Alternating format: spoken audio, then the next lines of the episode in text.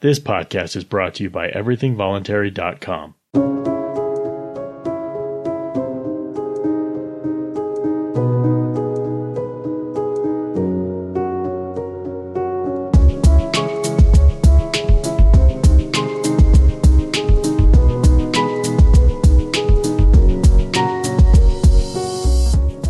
The voluntary principle states that all human relations should happen by mutual consent or not at all.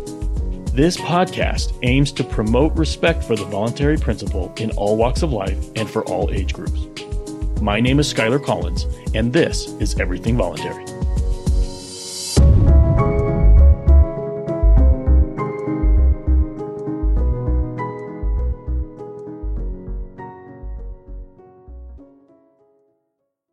Liberty Classroom is the premier online university for libertarian and free market thought.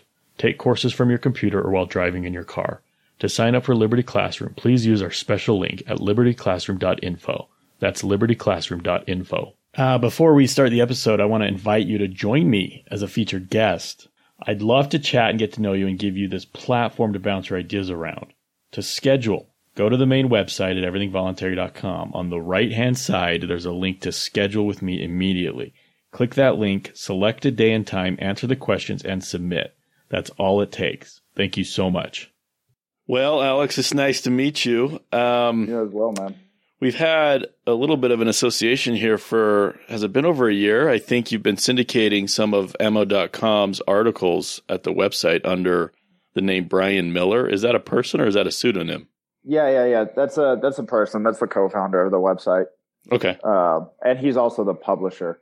So although he might not necessarily be the one writing all of the content, Sam Jacobs writes most of it. Um, Brian actually publishes it on site, so we use his name. Yeah, it's uh, it's been interesting. Every time I see one of those, it's always interesting to dig into it. It's usually really well written and well researched. Um, and you've got uh, an interesting library there at ammo.com. So you do work with them. What do, what do you do with them?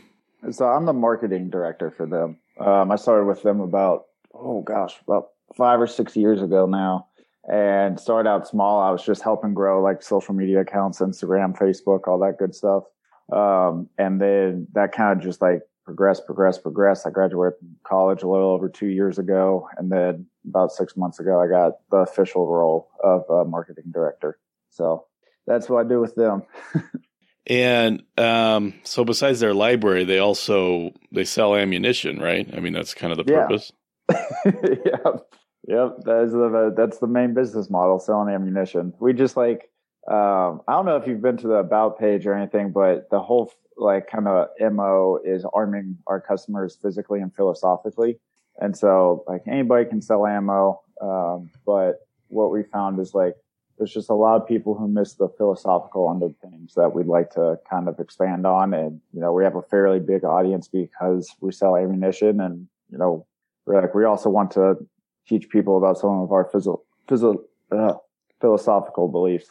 Yeah. So And it seems like you're you're pretty. Um, I, I'm not going to say mainstream libertarian, but but more my kind of libertarian voluntarist, you know, Mhm. anarcho-capitalist type. Is that true for everybody there, or there's some people that are kind of not quite that far? um, I'd say it like like I think Sam is a little bit more conservative in some, regard, but uh, it it varies across all the team members. Um, like me, I would I would identify most closely with anarcho-capitalists. Um, I think Brian Miller would as well. And so, you know, there's a lot of like, you know, these very minute details that we might disagree on, and you can get very in depth and in the weeds with this stuff, as you know. Yeah. Um, but for the most part, um, it's just like liberty and freedom are important and they're in jeopardy. And so it's like, I don't necessarily care too much about where you fall on the spectrum so long as you believe that. Yeah. Um, yeah. Well, let's back up. Tell me about yourself. Where are you from? Uh, I'm from Springfield, Missouri, born and raised there. And then I went to college at the University of Missouri. And funny enough, uh, so I got a degree in business and economics. Funny enough, uh, I didn't realize this at the time, but there was a big Wall Street banker. I don't remember his name. You can Google this, but when he passed away, he went to Mizzou and he dedicated a, a certain amount of funds. And it was like, you have to use this money to hire Austrian economists for your economics department. And so while I was in school and I was studying economics, I had no idea what Austrian economics was, but I was just learning it in the classroom. And I was like, this clicks, this makes sense. And then eventually, like, I started working for Ammo.com while I was in college. I started reading a lot of the sides of your website, you know, and I was like, holy crap, it's Austrian economics that I know, not Keynesian or, you know, anything along those lines. Like, this is what I agree with and understand. So yeah, that's that's probably pretty rare that there was such a such a focus on that at. I mean, is that a state university, no less? Yeah, yeah, University of Missouri, wow. big state school, and um, it's funny. There's a lawsuit. I don't know where it stands right now, but basically, I guess whoever was in charge of those funds at Mizzou, there's been there's a lawsuit going on right now to where this college in Illinois is like Mizzou didn't use all of those funds to hire strictly Austrian economists. Like they use those funds to hire other types of economists as well. And so this, I believe the colleges in Illinois is like, we deserve those funds. We want them because we've used them to only hire Austrian economists. So, uh, that's hmm. interesting. Well, but, and, and I can attest to that because like my money in banking, um, professor, uh, he praised Ben Bernanke and quantitative easing and when and MMT now probably. Yep, exactly. So into like because the money and banking course like primarily focused on the 2008 financial crisis, and so that's just like he praised them um, the entire time. So I can see. I'm I'm curious to know what happens with that suit. I need to actually look it up and see what's been going on. But I think with COVID and everything, they've probably got different priorities now. Yeah, probably back burner. Wow. Um, so where? So you're not in Missouri anymore, or where are you at now? No, I'm in Knoxville, Tennessee. Um, oh, Knoxville. Moment. Yeah, yeah. Where are you at? I'm in Salt Lake City. The reason I say oh yeah, Knoxville yeah. is, I mean, don't you guys have a libertarian mayor, at least a county mayor? Yeah, yeah, yeah, yeah. I don't live here. I just moved here in March um, during like basically when shutdowns were happening. I typically like uh, I moved out of the country four days after graduation to do the whole like digital nomad thing, quote unquote. Um, so I instantly moved to Southeast Asia because um, all the work I do for Ammo.com and I mentioned to you online as well, Libertas Bella, it's all online. So as long as I have internet connection, I'm good to do what I want. And so uh, I haven't lived in the States in a little bit over two years. And most recently, I was in Sao Paulo, Brazil COVID hit, I have quite a few friends here. Uh, Brian Miller lives here as well. And so I was like, I don't, like, I don't have anything in the States because I haven't lived there. And I was like, if I go back to Missouri, I'm going to be 25 living in my parents' basement. I was like, I don't necessarily want to do that. Uh, and also a lot of my friends weren't in Springfield anymore. It was kind of pointless. So I reached out to some of my friends here in Tennessee and I've been here for about, yeah, since the end of March. So I don't know what that is, seven months. So I want to talk about some of your uh, foreign experience, but before that, how um, how's the mayor uh, Glenn Jacobs? I think his name is. How's he done? How's his popularity? Uh, I have no idea, but I will say, uh, just because I haven't really been involved uh, um, since I've been here, just because I've only been here for eight months, I don't have residency here. I can't vote gotcha. or anything along those lines. Um, so I, I can't talk about that, but I will say it was pretty interesting that I went, Jo Jorgensen did a rally here about a month ago. It was her last stop on her trip and I went to it. And I mean, it was kind of sad and disappointing. There was maybe 200 people here, but he wasn't even there. He didn't even show up. And I was like, what the heck? You would think he'd at least take the time out of his day to go know, support the libertarian presidential candidate, but is what it is. Do, do you know, and you may not know, did he run as a libertarian party or did he run as an independent? I think he ran as ind- or libertarian. Hmm. Uh, don't quote me on that, but I'm pretty sure. I mean, that was years ago. Right, right. Right when I when I wasn't here. I the only reason I remember seeing him in the news is one because I read libertarian websites, but I saw him in mainstream media simply because they were like, "Oh, the former professional wrestler Kane. um, so that's why he hit mainstream media. Nobody actually cared that he was a libertarian. yeah, yeah, that's true. Um.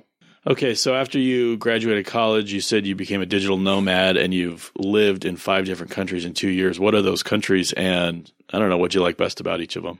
Um, so yeah, the first one was Bali, Indonesia. Um, after that, like while I was in Bali, I went to Malaysia and Bangkok. Then after that, I went to Colombia, Medellin, Colombia, in South America. Then I went to Portugal and uh, I lived in Lisbon, Portugal, and then I also was in Las Palmas, Spain. I didn't. I won't say I lived there. I was only there for a couple of weeks, and it's very much like a beach town. Not really like it's a vacation spot. It was like I can't live here. This doesn't make any sense. So I moved to Lisbon with a bunch of my friends. Went back to Bali, um, and then Brazil, Sao Paulo, Brazil, for about three months. But then COVID hit, and I had to leave. What I liked about each of them, Bali, Indonesia, I think like specifically talking about Bali, there's a lot of like kind of laws on the books or lack of laws on the books, which I like. It's kind of like, you know, you go to a resort or you go to a massage parlor and, you know, there's no like warning signs. There's nothing. It's kind of like if you fall and get hurt down these slippery rocks through the pool, it's like it's on you. You can't come around and sue us. Like, be responsible, take care of yourself, and that's very consistent throughout the entire island. It's kind of like take personal responsibility. There's not a lot of laws on the books. There's not a ton of cops running around, um, and so there's a certain chaos element to it that I love and really resonated with me. The, I mean, the bad part is the government is just so corrupt in Indonesia. It's one of the most corrupt governments. But in Bali, they're not, they kind of let them do their own in Bali because the rest of Indonesia is Muslim and then all of Bali is Hindu. And it's kind of just like this touristy island, do your own thing. Um, and again, there's not a ton of laws on the books. So it's very, I don't know, there's sort of chaos to it. Um, mm-hmm. I, uh, let me, let me interject here for a second. I know man, it's been a few years since I've talked to him, but I know a guy who he's uh he's an unschooling dad and he's a software programmer and he developed some music teacher software that you know kind of has, has done pretty well for him and he basically took his family and they've lived all over the world and one of the places they lived is Bali and they uh, I guess they because they're not citizens they're not able to purchase property so they leased this really mm-hmm. nice villa and then they totally remodeled it and they had been I don't know how they're I don't know how they're doing these days, but they'd been renting it out for a significant amount of money on Airbnb. So they'd live there for a month and then they'd they'd go to other places for five months and then they'd come back for a month and then leave for five months and they'd live at diff- different places all over Asia and Europe and the US and you know with I think he's got I think he's got three kids anyway, so that I don't know. He was just kind of telling me about how all that worked and how he wasn't able to actually purchase it. He just had to do sign like a thirty year lease or something on it. Uh, oh yeah, yeah. They, it's ridiculously long. I think you. I think you can do like a hundred years. It's like their workaround of not being able to own property. yeah, it's like I'll just buy this hundred year lease. Um, so yeah, you can't do that. There's also a really cool school there um, called it's called the Green School um, I think if you just Google like Bali Green School, it'll be the first to pop up. But um, I really liked it. It's the second largest bamboo structure in the world, and it's really cool. Like if you go and visit it, I don't have kids, so you know I'd I'd never like I would have a firsthand look at their curriculum, but I did have dinner one time with a guy whose kids went there. And it was fascinating because a lot of what they teach, it's like, cool, you're going to teach, like, you're going to learn about architecture, you're going to read it in a book, and now we're going to go build something and like actually ap- apply those principles. And so it's one of those things where I heard about the school and I was like, if I were to have kids, I would definitely like look at schools like this, kind of these yeah. untraditional schools um, that I would like really look into. And there's like I think it would be fascinating as well because if you're a parent, like they have a very solid kind of like community amongst the parents because it's like if you're a parent and you brought your kids to Bali to this school, like you obviously have some sort of like philosophical underpinning that's like, um, you know, the regular education system isn't right or what I want my kids to experience. So I'm willing to move to this country or move to this island, um, in Indonesia. Um, so my kids can have a better education. Well, I was going to say, I mean, people that do that are already part of like the expat community, I guess, yeah. to some degree. Yeah. yeah. Exactly. And so you're probably also like living or like you know maybe you're working in like non-traditional means right you're not working in corporate you're not at you know a nine to five and so i think they have a solid community and the guy had nothing but high praises i can't i mean i just had one dinner with the guy um, so i can't necessarily talk too deeply about it but um, i think it would be fascinating to explore something like that because i know you're huge into unschooling right uh, yeah well i mean I don't know, huge, huge. I don't know what that means. I'm not really involved like in the Facebook groups and stuff like that, like I used to be, just because I'm not really on Facebook. But yeah, but yeah, just just being a dad now, yeah. And uh, so I mean, like, what have you? Just to ask you about it, have you found any schools that you would send your kids to? Yeah, there's um, there's a type of school called uh, Sudbury schooling uh, the reason it's called Sudbury Schooling is because the original school was in the Sudbury Valley in Massachusetts, I believe. And yeah. it was like this big mansion, like with a lot of acreage, and it was built out by some guy. I don't, I don't remember his name. It was actually built off an earlier model that came from England called Summerhill Schooling. So I guess at the time. He he probably called it Summerhill Schooling, but it was in Sudbury Valley. And the whole idea of the school, and, and this this school is chronicled in I don't know if you're familiar with Peter Gray. He's an evolutionary psychologist and a, research professor at Boston College. He may be retired now. He's he's getting up there in age, but he does a lot of research on um, self-directed education and unschooling, and um, incorporates a lot of a lot of the research that's been done into hunter gatherers and how kids were raised through our evolution um, into that research. And his kid actually went to this school. So in his book, Free to Learn, um, which is all about how play, the concept of play, should be central to our kids' education. Um, in the first, um, a lot of that is is some of his research through his son in this Sudbury Valley School. And ever since then, I think that was established maybe in the 40s or 50s, or maybe maybe later 60s or 70s. I'm not sure. But there's been a lot of schools that use that same model, which I'll describe in a second. I haven't really told you that bit yet all over the country. So whenever you're you're in a place like in Salt Lake, I can say Sudbury School, Salt Lake, and there's two of them. There's one in the Salt Lake Valley and there's one in the southern Utah Valley. So they're they're not everywhere.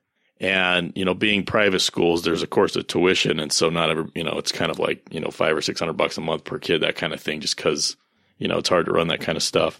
Yeah. Anyway, but the model is basically self-directed education. Each kid the the the faculty they're not teachers they're i guess what they would call facilitators and they pretty much have you know computers and art rooms and music rooms and whatever they want and maybe they do have classes you can sign up for on different you know particular topics but it's all pretty much run by run by the kids i think they even have um like a like a, a student based government structure where facilitators can be can be fired if you know not enough students like them. They can vote them out, that sort of thing. So they're also um, some people call them democratic schools or free schools are some other mm-hmm. names I've heard for this type of thing. But it's it's really kind of unschooling, which is you know child led, passion led, interest led. You know, it's really just how we are as adults. It's really just life. It's just life yeah. learning. It's you do whatever you want to do, and if you need help, your parents help you with it. Yeah. You know, they just, they're just, they're there. They're a resource. They're a mentor. Um, but otherwise, I just try to make everything I can available to my kids and whatever they want to do, I just help them do it safely. Um, you know, and they, they get good at different things and whatever. So the Sudbury model is kind of an unschooling philosophy, but, but in a place. So if you were a parent, maybe you're a single parent or maybe you both need to work, you both want to work, you don't want to, you know, neither, neither one of you want to be the domestic type yeah. But you also don't want to put your kid in, in, you know, schools with rewards and punishments and homeworks and all of the all of the nonsense that goes on there, then you could look in you could look for a Sudbury school or a democratic school or there's even something that's kind of close to that called open classroom. And there is one there is one of those here I've seen as I'm driving around. There's something called the Salt Lake Open Classroom. And I think that's kind of in that direction, maybe not fully the Sudbury model, but anyway, so that's that's that's what it's called and uh, that's yeah. that's the kind of thing. There's no, um, I don't know about the open classroom, but as far as the Sudbury model and the democratic school, democratic free schools, there's no kind of curriculum or anything like that. They just, it's really just, you know, we've got resources here, and you can come and do whatever you want to do, and we'll help you do it. And kids have different interests. My kids are always getting into different things, and um, you know, the, if if it's if they need something that's sort of like based on an interest, then I'll I'll provide it. I'll make sure they have the resource. Yeah. If it's more like my daughter, like she's asking me to get her some some makeup and stuff, I'm like, no, you got to buy that. I'm not buying that. But you want you know you want art yeah. supplies, I'll get you that. But as far as like makeup and stuff or or or hair dye, that kind of stuff, sorry, you got to do that. And, and we we set it up to where my my kids have like uh, um, you're familiar with like gig work and stuff, right? Where you just like agree yeah. to the job, do it, and get paid. So we got like all the chores in the house. We don't make them do anything except for a couple minor things, like take out the trash. And so there's a there's a number of things like laundry, dishes, lawn mowing that we set up as gigs. And if they want to do it to earn some money, they do it. And then you know, right. otherwise they don't, they don't have to do it. So we we have stuff like that. Um, I don't know. You just you just try to stay away from coercion and punishments and even rewards and you just try to I don't know, you, you just this idea that you're not raising kids, you're raising adults is something I've talked about. So you just you just treat them like little adults. You know, they're just they're yeah. just dumb little adults that don't know anything, and eventually they will. And so you just help them grow up. You know.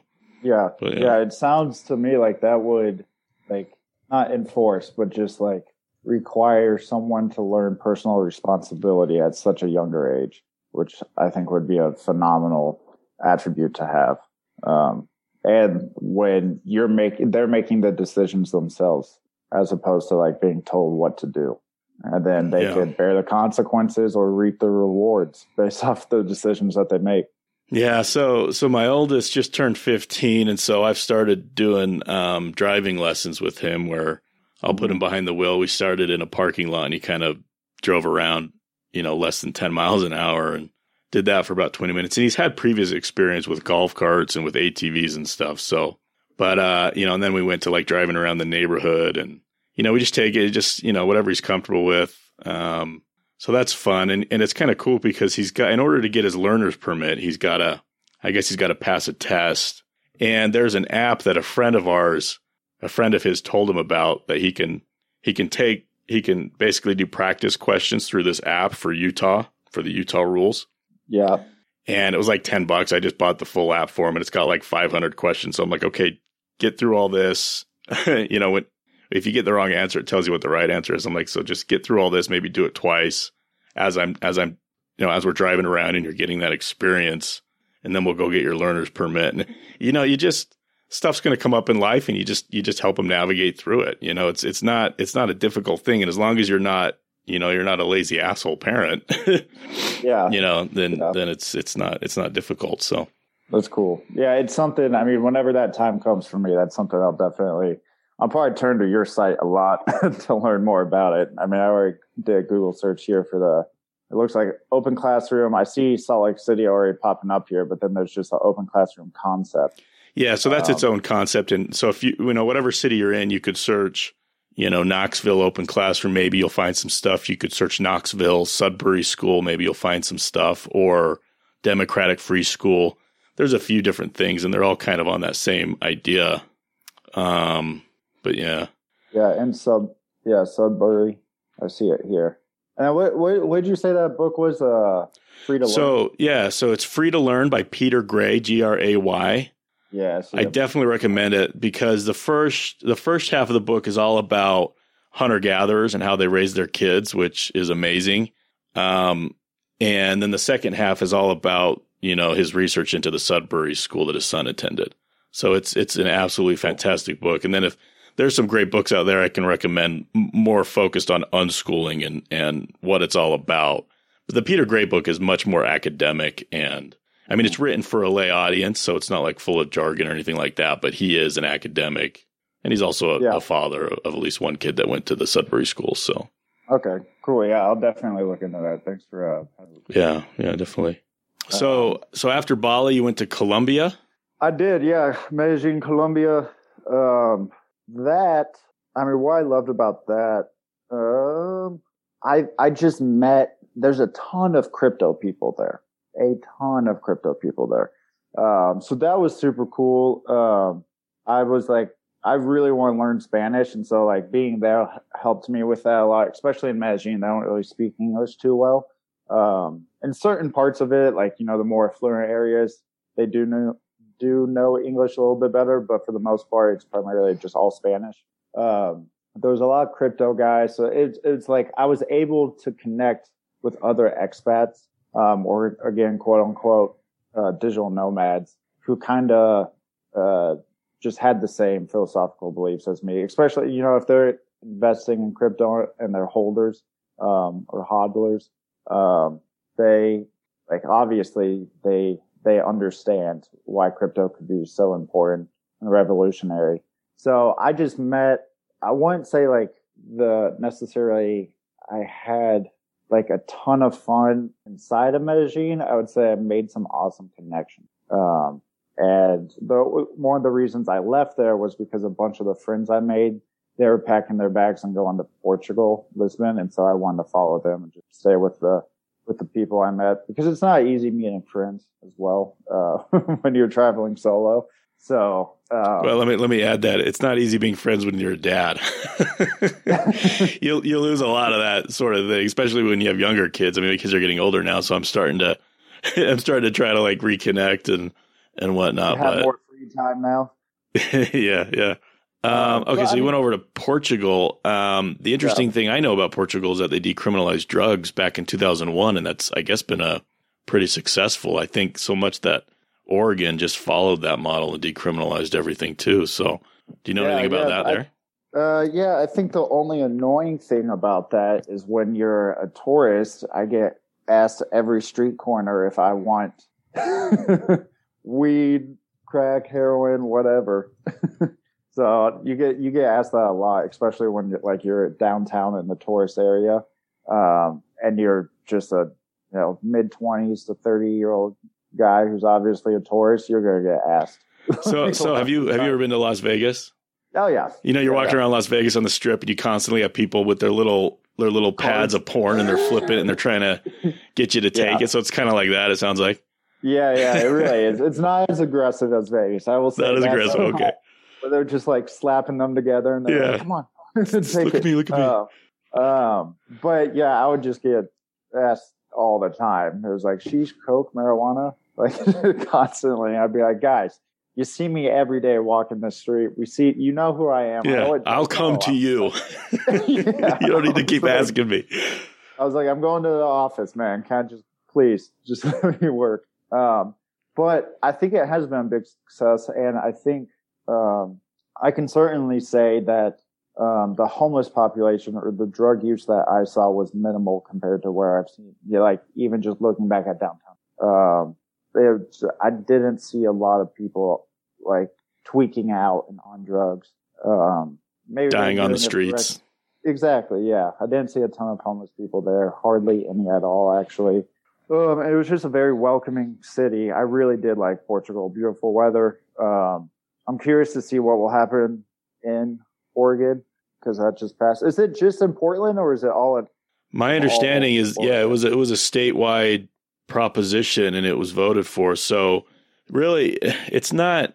I don't know how close it is to the Portugal model, and it's not like people can start setting up shops or anything like that. It's just if you're caught with it, you're not arrested and taken to jail and given a felony, it's more we're going to take you to a clinic and help you get cleaned up. Yeah. You know, so it's decrim criminalization, not full blown legalization, at least not yet. So I don't. That'll be interesting to see if that ever happens with like heroin and cocaine. I, I can see it happening with the psychedelics as it's yeah, happened sure. like in Denver and other places. Um, I think DC and some other places, and, and that might just be decriminalization, but I can see it full legalization happening for psychedelics just as it has for marijuana. I can see that. But as far as like crack and cocaine and heroin and the stuff that really doesn't do anybody any good, I can see yeah. decriminalization. I can't see like let's go into the marijuana or the heroin store and buy a heroin. But yeah, know, who knows? Yeah, I think I'm 100% with you there. I I could see it happening. Um, it's yeah, I mean, it would take a long time until a a state like Alabama decides to do that, or or somewhere in the South. But uh, well, right right here in Utah, I mean, we had we had a medical marijuana bill. The legislature. So I I have a good friend of mine who um, he founded and he runs this libertarian think, think tank called Libertas Institute. And they're involved in Utah politics here and they try to, you know, write legislation and, and lobby and sway for libertarian based legislation. They've had a lot of success on, on different things, but they were, they were one of the, the, one of the drivers behind this, um, medical marijuana. And, you know, he's, he's an anarcho capitalist, hardcore libertarian. He, he hides a lot of that. His rhetoric is, is mostly mainstream libertarian, obviously he's mm-hmm. trying to you know stay friendly with legislators and stuff so he doesn't get too radical but so they were one of the the pushers for this medical marijuana and they went to the legislature like two or three years in a row and never got anywhere.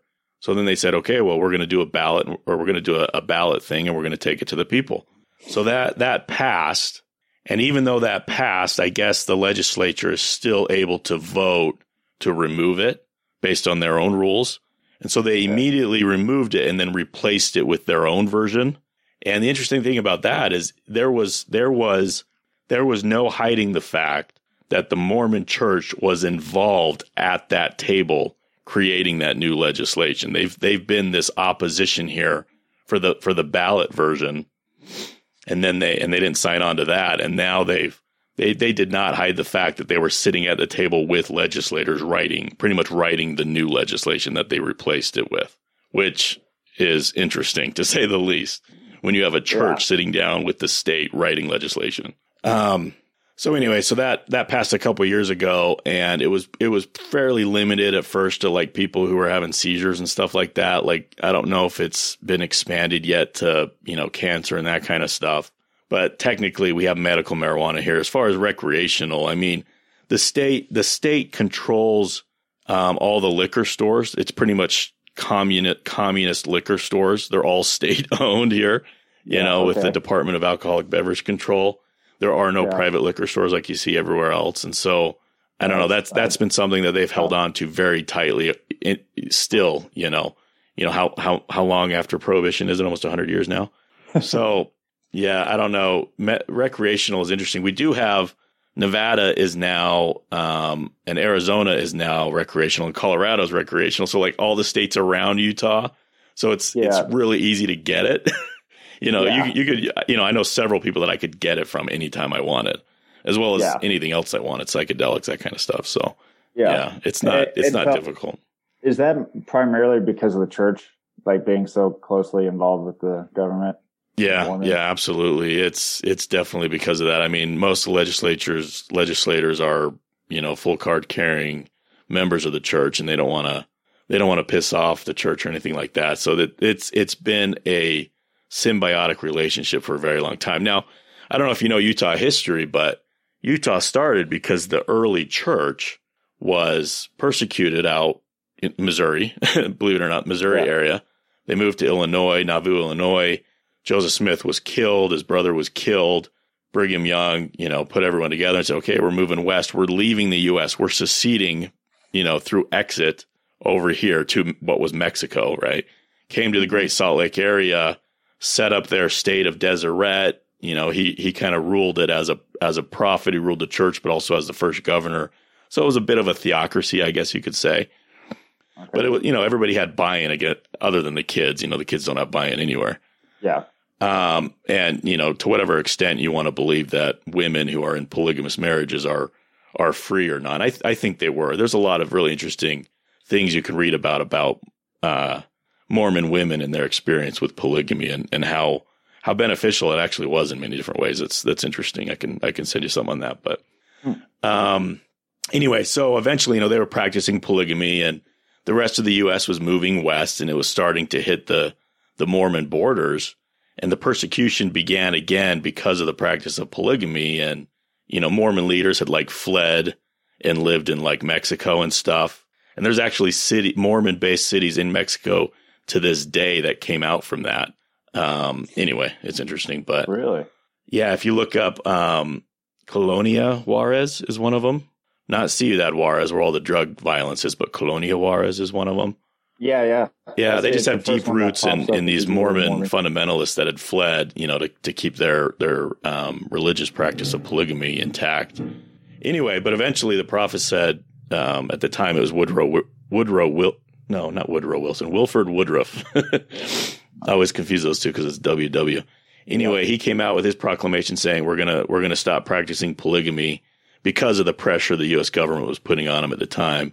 So the whole you know state of Utah into the union was all just one big coercive act by by the feds, really. Mm-hmm. Um.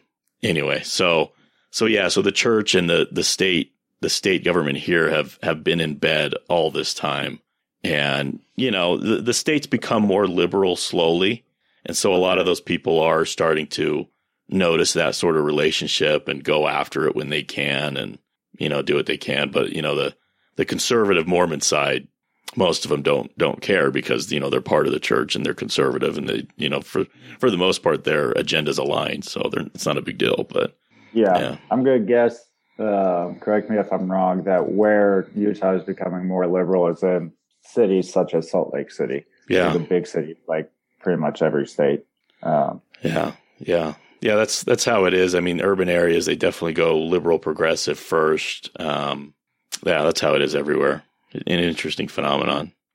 Okay. Cool. So yeah. so after Colombia, you went to Portugal, and then you said you went back to Bali. Yeah, I went back to Bali um, for about three months. Um, so I mean, same thing. Um, I I mean, I somewhat got tired of Bali. It's pretty interesting. You have a couple different dynamics there. So like you have this city called Ubud, and there it's very much yoga, free spirit, kind of like hippie vibes and whatnot. Um, I think that's the city where my friend has his house. Is U- yeah. Ubud? Yeah, that sounds. Yeah, so sounds right. a lot of the times when you see those like pictures on Instagram or on Google, whatever, beautiful Bali, a lot of the times it's Ubud, like in the jungle and whatnot. Um, and again, like kind of with Colombia at the same time, if you live there, you can meet people who like, if they're living there full time, it's like, cool, you must be like working online or doing some sort of means that's like not traditional. Um, but vast majority of people that you're going to run into are like very, uh, just not in line philosophically with me because a lot of them are there on vacation. Um, not a ton of Americans go there because it's so long. Uh, I mean, it's like a 24 hour just flight time to get to Bali. Um, if you include layovers and everything, it's probably more like 30, 30 plus. Um, so not, uh, not, not a lot of Americans go there. That also depends on where you're coming from in America. Like that's how long it is from Missouri. If you were to come from California, um, or the East Coast, New York, it's probably a little bit less time. Um, but so you run into a lot of people who are kind of just like good vibes, free, hippie, like, um, we're going to solve all the world's problems with love and happiness and not necessarily like realistic in a lot of ways, I think. And so there's a ton of people from California that go out there, people like that who are just super, super far left. Um, and so like again, I enjoy it. I got tired of it a lot because a lot of people who visit, like like I said, majority are just kind of like passing through, or they're like, I'm living off a thousand dollars a month, and like that gets me by in Bali. I'm happy with it, which is cool. Whatever, if that works for you, that works for you. Um, but it's just a completely different mindset where it's someone like me who it's like I'm trying to spread, you know, like some great ideas in my opinion. Um, and do a lot of digital marketing and get a brand name built. Uh, not just for Ammo.com, but I mentioned to you via email as well, Libertas Bella. Um, and with that comes a lot of working hours and um, a lot of people there are just like, no, we just want to like maybe work an hour or two a day and then just go enjoy life, which again, cool. If that works for you, do it. But I was just having kind of some conflicts there with getting along with people because just agendas didn't line up. Um, neither did our schedules. So I left there and then went to Brazil. I don't know when I'll go back there, namely because Indonesia has closed travel till at least 2021. And with these lockdowns looking like they're about to happen again, yeah. like it might be 2022. Who the heck knows? so I don't even know when I thought I was going to leave. I thought I was only going to be in Knoxville for a couple months. And then next thing I know, it's just like each country, it's just lockdown, lockdown, lockdown, lockdown. Um, and I had a buddy who just went, he went to Istanbul in Turkey. He went to, he flew to a couple countries and he was like, dude, the headache that was just to be able to fly out of the country. And then he was like, once I landed, he was like, nothing's open in these other countries. And he's like, it's kind of not worth it right now in a lot of ways, um, just because of these lockdowns and with Yeah. COVID. So I don't know. Brazil's pretty relaxed and open, so I might go back there. But um, that's why I left Bali. It was just like I think you that you can meet a lot of great people, but at the same time, it's like a lot of people are just there for vacation or holiday, um, and just kind of enjoying life, and not necessarily working. Yeah, there's there's there's been a lot of places with these lockdowns and the the total hit to tourism that have just suffered big time because they depended so much on tourism. I don't know how Bali's going to survive, man. I Yeah. really don't, because I mean, probably ninety percent of their economy is based off tourism. Um, so I literally have no idea. Well- and to go on a little tangent, what's Yeah. funny is about a lot of these people who come from like California and Oregon to Bali, who are also super far left. It's hilarious to me that they can come back to the states and talk about like how much we need to change things and like for they say equal opportunity. I think it's actually equal outcome. Um, Yeah. but like you're the same people who go to Bali, stay at these nice resorts and villas for super cheap. And if you drive 15 minutes, you see these people living in shacks and you think nothing of it. And like you're kind of, uh, what, what's the terminology for it that they use? Uh, cultural appropriating these like nice areas inside of Bali. But if you actually look at the people who live there, they're living like dogs. I was like, they, they don't have anything. And yeah, you're going to come back here to the States and complain about how bad it is here. And it's like, you know, you just came from a country where they literally have nothing and you're going to come back here and talk crap on it. I, it just, it, bl- it blows my mind. It makes me so mad. Yeah, that's crazy. Um, yeah, it's like the the best thing that they could do for these people is to go set up businesses and exploit exploit their cheap labor. You know, it's like the best thing you can do for them. But they're yeah. Yeah. they're hippie do gooder liberals, so they're not they're not going to do that because they think that's evil. But it's like, wait a minute, you're giving them options. How, how is that Yeah. possibly evil? yeah, exactly. You're giving them jobs and then it can grow the entire economy. Yeah. All right. So, um, okay. Well, that that concludes your your five country tour or four country tour, I guess. Um, Yeah. So, tell me about this other website that you're involved with. What what is the the address? Uh, Libertas Bella, L I B E R T A S, Bella, B E L L A dot com. Uh, it just means beautiful liberty Right. uh, in Latin. And so, okay. All right. I visited that. Okay. Yeah, I saw that when you mentioned it. Yeah, it's got like uh, yeah, merch and stuff. yeah, yeah. So that's primarily like apparel. Um, we're going to throw like designs, like we have libertarian, Second Amendment. Um, obviously, we we threw the like specifically Second Amendment just because I'm, you know, I work with Ammo.com, and so I know that. Well, you can, you can get a lot of like well. conservatives and stuff with that. Yeah, yeah, Yeah, you yeah, can kind of like out. reach across multiple markets with it. Um, and then we have like historic icons, which is Hayek, uh, Friedman, Ayn Rand, um, people along those lines. And so it's pretty much, I mean, again, that goes, that website philosophy wise is very much the, like what I said earlier, where people on the team kind of are across the board, but it's like the main message is freedom and liberty are all important and they're also in jeopardy. And again, I don't care if you're like conservative. I don't care like necessarily where you fall on the political spectrum, so long as you believe in freedom and liberty. Um, and we can, you know, we can discuss and debate these minute details, but to me, it's like the primary thing is like getting that message across and getting, making sure that that's like the lead goal. Um, and then we can talk about, you know, all those like super detailed discussions that us libertarians like to have. Um, but like they're just, they're not a priority in the very beginning or like the main message that I guess I would say I want to drive. Um, but Yeah, well, it's, it's like that's uh, it's like what Walter Block says. He's like, we got to get rid of 95, which we all agree on, every libertarian, we got to get rid of 95% of what government does today. And then we can, we can argue about the last 5%. Yeah, exactly. And I find like I've been to PorcFest. Uh, I just went to the Mises Supporter Summit um, about two months ago. And Oh, you probably, you probably, you probably saw. So my friend, I told you about Connor Boyack. He also writes this, uh, um, children's series called the Tuttle Twins. Did you, oh yeah, yeah, yeah. did you see, because he was there and I think he had Yeah. books there for that. Yeah, yeah. The Tuttle Twins, their books were there. I started following them afterward. I didn't get a chance to talk with him. He was at a table behind me. Okay, Um, yeah. I think on Saturday, but it was pretty fun because I remember he had his laptop open. And I saw him like designing, like doing some design work for the covers of the books. Uh, and I hadn't heard of them before, but they had a couple uh, books for sale there. And Yeah, I so, I yeah. bought all of their current. So they've got children's books. He's got like three or four teenager level books, and then he's got some adult stuff, and I've got a few of those. But I bought his. He's got like eleven or twelve of the the kid adventure ones, and I've read I've read a little more than half of them now, and they are just absolutely fantastic. Like if you want to indoctrinate your kids into free markets, you got to get these books. I mean, economics. Um, there's a little bit of philosophy. It's mostly markets and economics, but yeah, they're just amazing.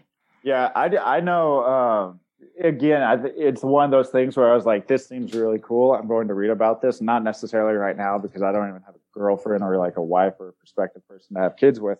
But um, it's obviously something that I want to learn about in the future. And I will say that their Instagram page is hilarious. they do some pretty good memes Yeah, um, about their works. So, I, yeah, I didn't get a chance to talk with them because it's two of them, right? I mean, it's the Tuttle Twins. yeah. Well, Connor Boyack, he's the author, and then Elijah Stanfield is the illustrator. Okay, so it's probably Elijah that I saw on the computer. If he was doing artwork, it might have been Elijah. Yeah, yeah, they were both sitting together though. So Yeah. yeah, that's cool. It's a small world. Yeah. but Well, and But- he he's he's um early on he he built like the original Tom Woods website. I don't know if his if he still is over that. I don't think so, just because he's so busy with his his think tank and with the Tuttle twins. But he's been connected to like Tom Woods and some of these other guys. He built websites for him early on. That's that's what he originally did. He was a website guy before Yeah. he got into the to the uh, policy think tank side. But yeah, yeah, good old Tom Woods was there as well. yeah, Uh, it was pretty funny. Um, what was actually really funny is at the supporter summit, we had no idea. I don't even know how many people knew this. So it was at Jekyll Island where the Fed was created. Um, and so it, I, it started on Friday evening and an event that started on Saturday was called the Red Pill Expo. Have you heard of that? It's, uh, it's a lot of libertarians there and they also walk a fine line with conspiracies. like there's there's no doubt about it. And so like Sunday, uh, there was no events happening for the supporter summit. Where I was driving out that day, and so I decided to stop by there and check it out and just walk around. It was uh, like Robert Kiyosaki was talking at it. oh Robert Kiyosaki. Okay, yeah, Rich Dad Poor Dad. Yeah, yeah. So he was talking at the event. There was a couple other uh, names talking at the event, but I was looking around and I was like, "Ooh, this is some pretty." Do you, like- do you remember? Do you remember what happened between him and Jeff Berwick a couple No. years ago? No, Well, Robert, Did- did Robert, go down to his event, Robert. um, no, I, they, I think they were just at an event together. I don't know if it was Freedom Fest or something, but and I don't know what year this happened. You can find these videos on YouTube, probably on Jeff Berwick's channel. But so Robert Kiyosaki's got really good rhetoric, you know, libertarian based rhetoric, and he gets he gets right up to that line of anarchism, but he doesn't say he's an anarchist. Like he won't Yeah. say it. And so Jeff Berwick like confronted him on this, like, hey, you're right here. Why don't you call yourself an anarchist? And he like flipped out at him. Robert Kiyosaki like flipped out, like, get away from me. You know, like he did not want to be associated with that word. Like it was this huge, it was a very big deal for him, even though he's like right at that line. So Yeah. maybe he just has some strange association with something else in his head. But anyway, well, that's kind it's of like the of funny. idea of uh, um, like the traditional Marxist anarchism as opposed to like an anarcho-capitalism point of view. Uh, maybe, Maybe, that's, yeah. That's the only thing I could understand. And like I bring that up because it, if you look up Libertas Bella, like we have the Anarchy A in our logo, and it's red. And so like we we've had a few people ask us like, are you Marxist anarchists or are you like anarcho-capitalists? And so like we've been having this like debate. I'm like, should we change it to black and yellow so people understand? like, Well, you know, something I did. So, um, my logo for the EVC, yeah, it was the original V for voluntary that um, somebody else made. And I, I originally had it, it was just the yellow and black. yeah, And then I decided, you know, I was like, you know, I kind of want to be more inclusive. I have a friend, his name's Ian Ian Mays that I've had a couple of times, and he's kind of he kind of comes from that leftist anarchist side. He calls himself a, a post left anarchist now. He likes the label voluntarist, but he's lived in like intentional communities and communes and, and like he's been involved in that sort of thing. So he kind of comes from that left anarchist side. And it was after kind of talking with him. He's been on the podcast a couple times and he's got um, I've syndicated some of the stuff he's written. He hasn't really written anything lately, but it was after that I was like, you know, I want to be more inclusive and I kind of want to make this, you know, change this logo a little bit. So then I I did the one the the so if you're if you're looking out from the logo, the left side yeah. is red and the right side is yellow and then in the middle it's gray for agorism. So I'm like, no matter what system you're in, if you don't like capitalism, and then you know the the agorist thing to do is to to do your your communism privately and then vice versa. Yeah. If you're in a communist system and you don't like that, then the agorist thing to do is to is to do black markets. And so it kind of yeah. goes both ways depending on whatever the prevalent system is around you, right? That's kind of how what agorism is. So I was like, we'll stick this here in the middle, and I kind of made it my own, and so it's kind of been it's kind of been that ever since. So I'm like, you know, just why not both? yeah, so, yeah, that's not a bad idea. I wonder if there's a way that that's something that we're that's a good incorporation of it. I think you know, we were trying to figure out if there's a way to like put yellow outlining around the word or something. It's just like we don't want people to think we're traditional, but and like if you click over to our blog or if even if you look at any of our designs, especially considering that we have collections around libertarianism, right. I think you can figure out pretty quickly that we're not well, and, and it might be good keeping it red because then as you're, you know, as it's used elsewhere, people might think, oh, you know, this is these are my people, and they'll come in and they'll see Friedman and Hayek and be like, huh, what's this about? yeah, yeah, exactly. Yeah. Like trying to. Although I will say, like, I think there's a lot of people. Uh, my friend says this really well. He's like, if I'm in a debate with someone, it's usually, especially if they're on the very far left, he's like, and they keep just like arguing and not you can tell they're not really listening. They're like they already have their mind made up and there's no intention of changing their mind. He's like he'll stop in the middle of it and be like is there anything i can say that will make you and if like the answer is no then it's like then what like why am i having this discussion with you? You've already had your mind made up. You're closed minded you're not open to like other conversations or ideas or facts um, yeah. which which i find a lot of the times I would say especially with the far left. But obviously, it's true across the board. Um, it just seems to be that the open-minded, tolerable left seems to also. yeah, yeah, yeah. It was, interesting. It, it, was pretty funny. I was in Asheville, North Carolina this weekend, um, just doing some hiking on the outskirts of it, and you know they have like this crazy good brewery scene. And so we, I was walking around the brewery areas, kind of like looking at them, and a lot of the the breweries, specifically uh, one, had a sign that said "Everyone's welcome," unless you voted for Trump, you're this, you're xenophobic, transphobic, blah blah blah. And I was like, that list is huge. Obviously, everyone's not welcome. I was like, everyone's welcome that you agree with is what you're trying to say. well, that's funny because if it said xenophobic, because xenophobia is like a fear of somebody else's culture, and if their culture is, yeah. you know, Trump, and you're not welcoming them, then you're kind of contradicting yourself. But yeah, I, I know that's what's so hilarious. It was like transphobic, xenophobic. I don't even like. There's so many phobic words these days that I can't keep up with them. yeah, yeah, it's ridiculous. So, uh, um, I was going to say Ash- Asheville, North Carolina. That's that's the blue the Blue Ridge Liberty. I don't know if if they're still around. Um, somebody named Chase Rachels. Is that name familiar to you?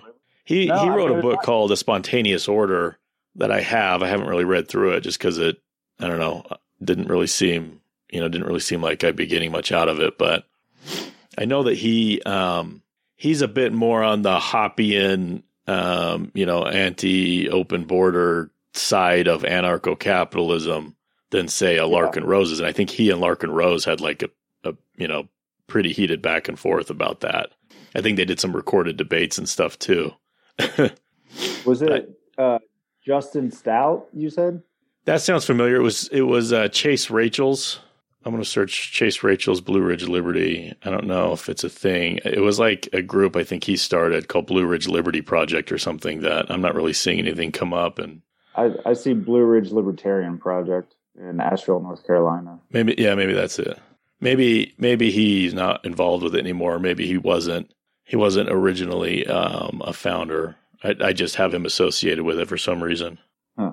Christopher, his name's Christopher Chase Rachels. Looks like he's debated Derrick Broze. He's debated Larken Rose. He's just kind of on that Hoppian side. And I don't, I don't know how you are as far as like what the state should do about borders, but that's kind of where they differed. So they debated it. And um, is uh who Derrick Broze? He debated that with or no Larken Rose. Larken Rose. Okay. Yeah, Lark, Larken Larken Rose is, was a bit more radical on it. That you know that the state shouldn't should not have anything to do with borders, even if even if we think the state should be the caretaker of the property that it you know of of our collective public property that it you know it victimizes us over. It doesn't follow that the state should then enforce borders. You know. Mm-hmm. Anyway, so that's that's just a that was the point of the debate was about immigration. Yeah, and that's online. If I Google um, that. you know, I don't know. Let's, let's do this. Just probably search just Chase Rachel's Larken Rose. Yeah. Yeah, border debate. It's on YouTube. Larken Rose versus Chase Rachel's border debate. Yeah. Okay. Cool. I see it here. That'd be interesting. The Daily Liberator even covered it. Um, there's a cool. Yeah. Yeah. Thanks for pointing me to that. I I can go down rabbit holes like that yeah, all yeah. day long. But, but again, I think that's and not to talk crap on it. I think that's like a good debate to have, and it's very entertaining and worthwhile. But uh, like what we're talking about at Libertas Bella, it's like I don't necessarily like that's one of my new details where it's like you guys can disagree with that, and but I view that as like the five percent. It's like first let's just actually get office, or first let's actually start um, implementing some of these rules. And for me, like I believe if the war on drugs was ended, that would solve a ton of problems across the United States. Because um, then, like, just a lot less, the prison industrial complex kind of gets, you know, trampled down. Um, and then you have less police brutality. You don't need as much. And so it's just, to me, I would say a big focus for myself is like around the war on drugs. Um, well, yeah, the, the reason we have no knock raids and qualified immunity and blah, blah, blah is because of yeah. the is because of the war on drugs. That's that's the source of that. Exactly. Yeah. And it's just absolutely. I again, I think like a lot of the stuff people see, it's just so surface level, man. It's just you know we want to stop police brutality. It's like okay, cool. How you gonna do that?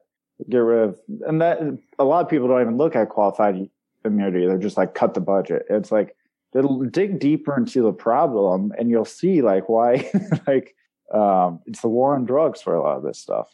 Did you um, see? I don't know if you saw this. Um, the Portland. I don't know if she's called a manager.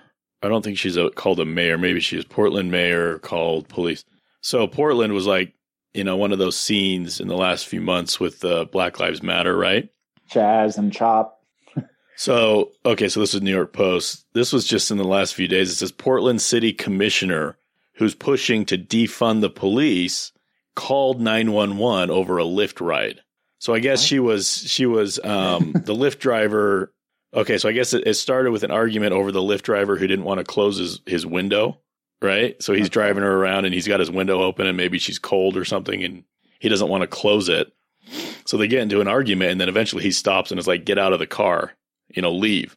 And she refused to, and then she calls nine one one. You know, it's like you're trying to defund the police, and now now over this really stupid thing, you're trying to call the cops to come to come to your aid. Yeah, you know. Anyway, I don't know if you saw that. It was pretty hilarious. No, that's. Uh, I mean, that's. Oh my gosh, that's sad too, man. It's like really closing the window. I mean, and then the fact that she calls the cops over that. uh, felt felt entitled to finish the ride or something, and wanted the cops to come make him do it. I don't know. Yeah, no. What, what would they even do in that? Like arrest you for what? like, no, I mean, I, my guess is she if she is asked to leave and she doesn't, she's trespassing, and uh, hopefully they'd arrest her. yeah, that seems like the yeah. story to me. I'd be I'd be curious to know what lifted about that. Because um, I mean, if it's a mayor, I could see that guy getting losing that job real quick. Oh, getting deactivated? Yeah, I don't know. Um, yeah, I don't know. I mean, I'll you know, what do they say? All all publicity is is good publicity. So I don't know. Maybe they refunded her or gave her, you know, a credit to use in the future. I, I don't know where when. It doesn't matter. But it's just stuff like that. I mean, these a lot of these people are just such big hypocrites too. I mean, um, I was going to go somewhere else. I forget now. Um, I don't. I don't know why. I don't know where I was going. Don't you hate it when that happens?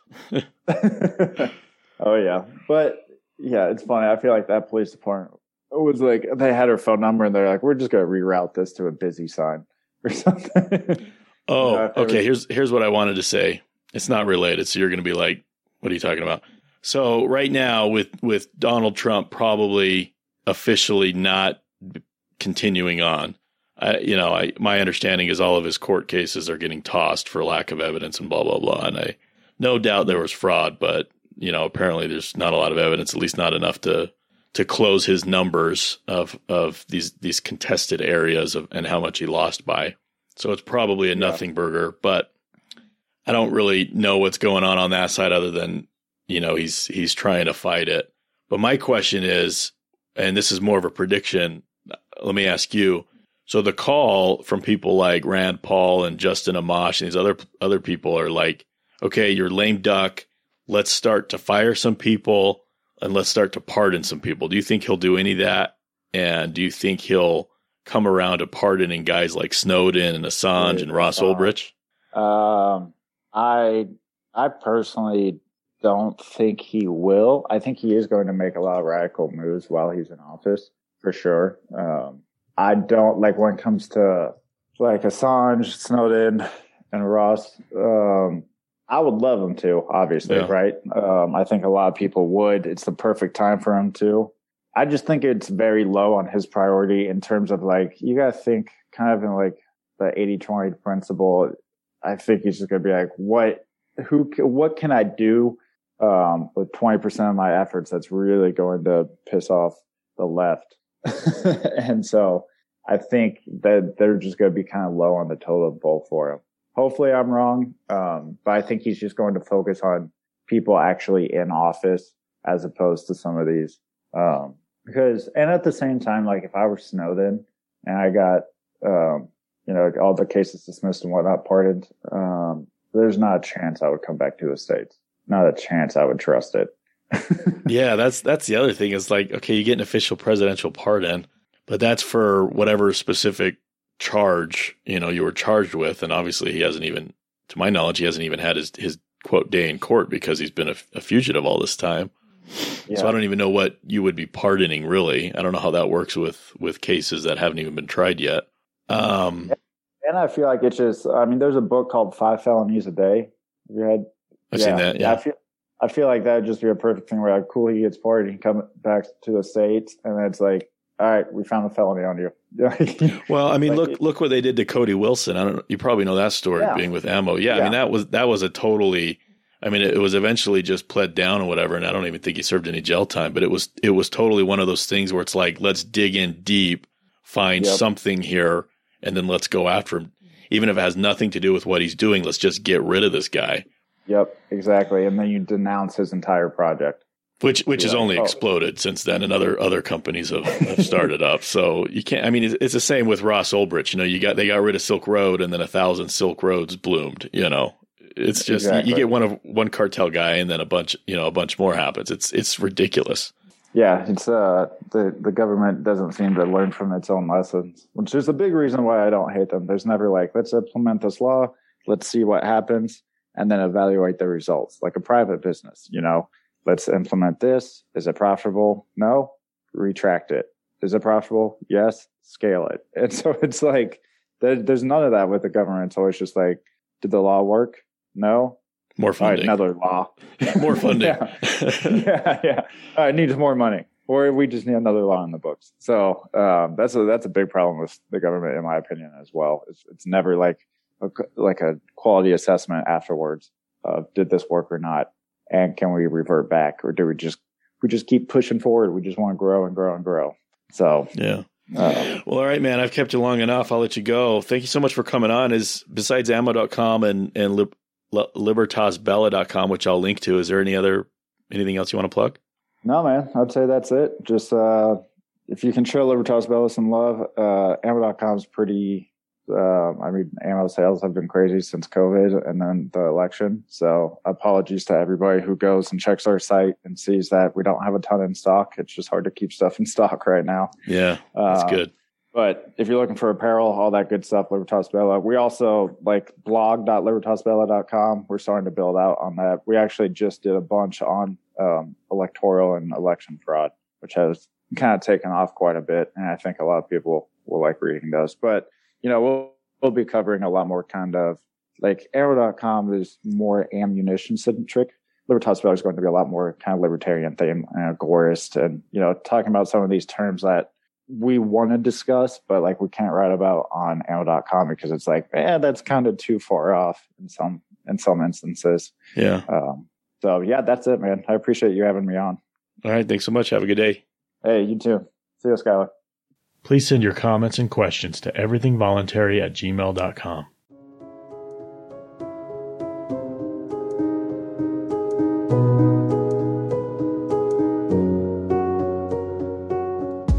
Please consider supporting this podcast and everythingvoluntary.com by setting up an automatic monthly donation at patreon.com forward slash EVC. One time donations are also accepted at paypal.me forward slash everythingvoluntary. Will you do us a big favor? Will you rate and review this podcast wherever you're listening from? That really helps. And one more thing please share the podcast with your friends. We really appreciate it.